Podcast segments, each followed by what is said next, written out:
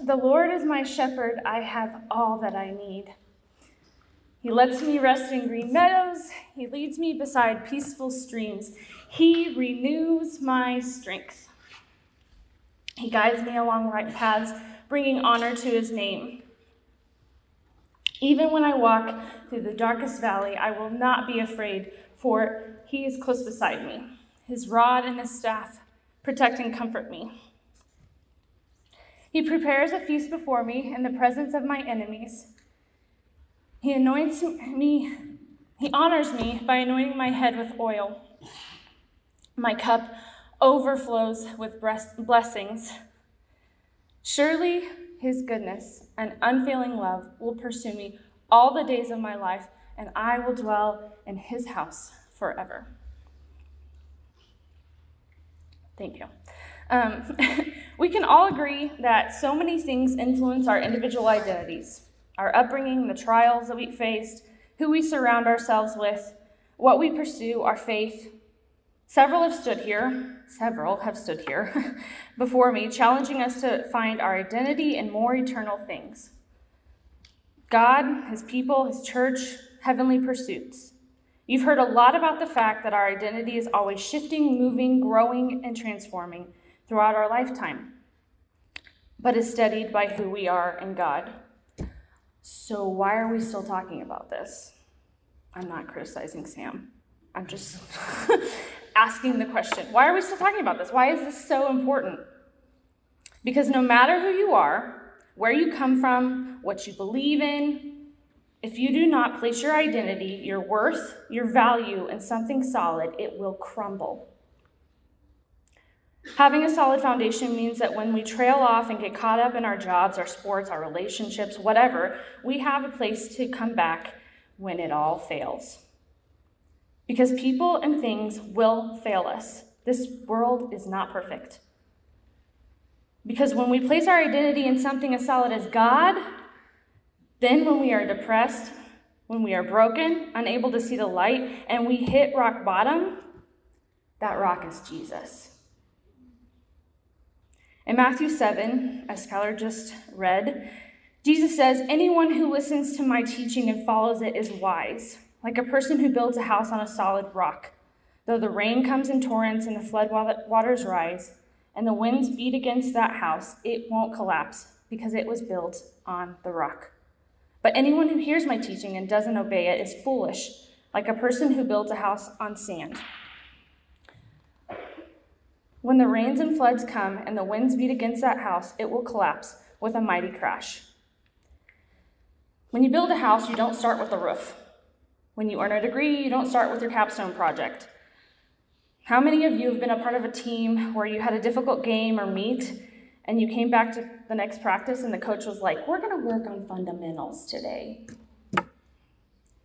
Why is that? Because you need a solid foundation to build upon.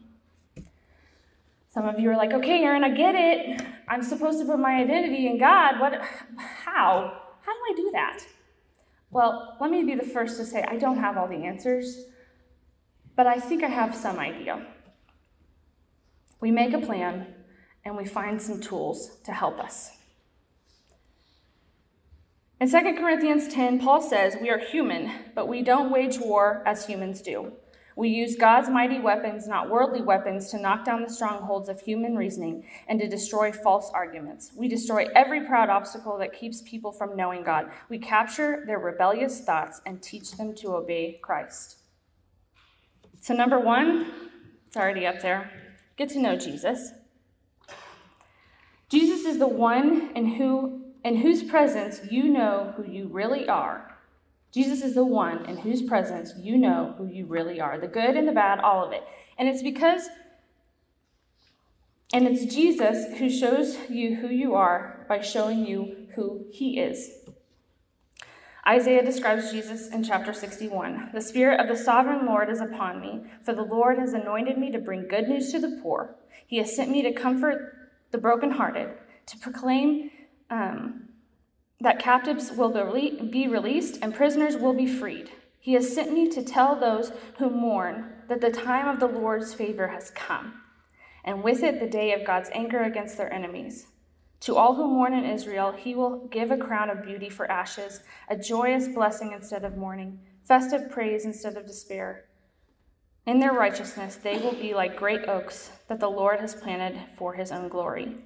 When we know more about who Jesus is, we can identify the lies. The enemy often uses our weaknesses, fears, and guilt to spread his lies. The, enemies take, the enemy takes your thoughts captive to focus on what you aren't, causing you to lose sight of who you are. He knows when we are the most vulnerable. For example, I have an underlying fear of being unwanted and disliked. Um, it's not really something I'd love to admit to all of you, but it's the truth. Um, because I know this, I can identify that part of myself I can recognize when the enemy is using that against me. I can recognize when he's using that fear, that fear to fill my head with nonsense. And when we can recognize the lies, then we can defend them by drenching ourselves in truth. Drown out the sound of the devil's deceit with the powerful promises of our Father. Find the truth in his word when I feel out of control and I want to scream and I'm afraid and I need peace, I recite Psalm 23 like I did at the beginning. I say it over and over and over and over until I believe it. We most likely know the truth, but we're human. We're going to forget. We're going to forget who we are. We're going to get distracted. And so we need things that we can just go back to and know the truth. When you fill your head and heart with His word, there's less room for the lies. God obviously uses His word and His spirit to speak to us, but sometimes He uses His people.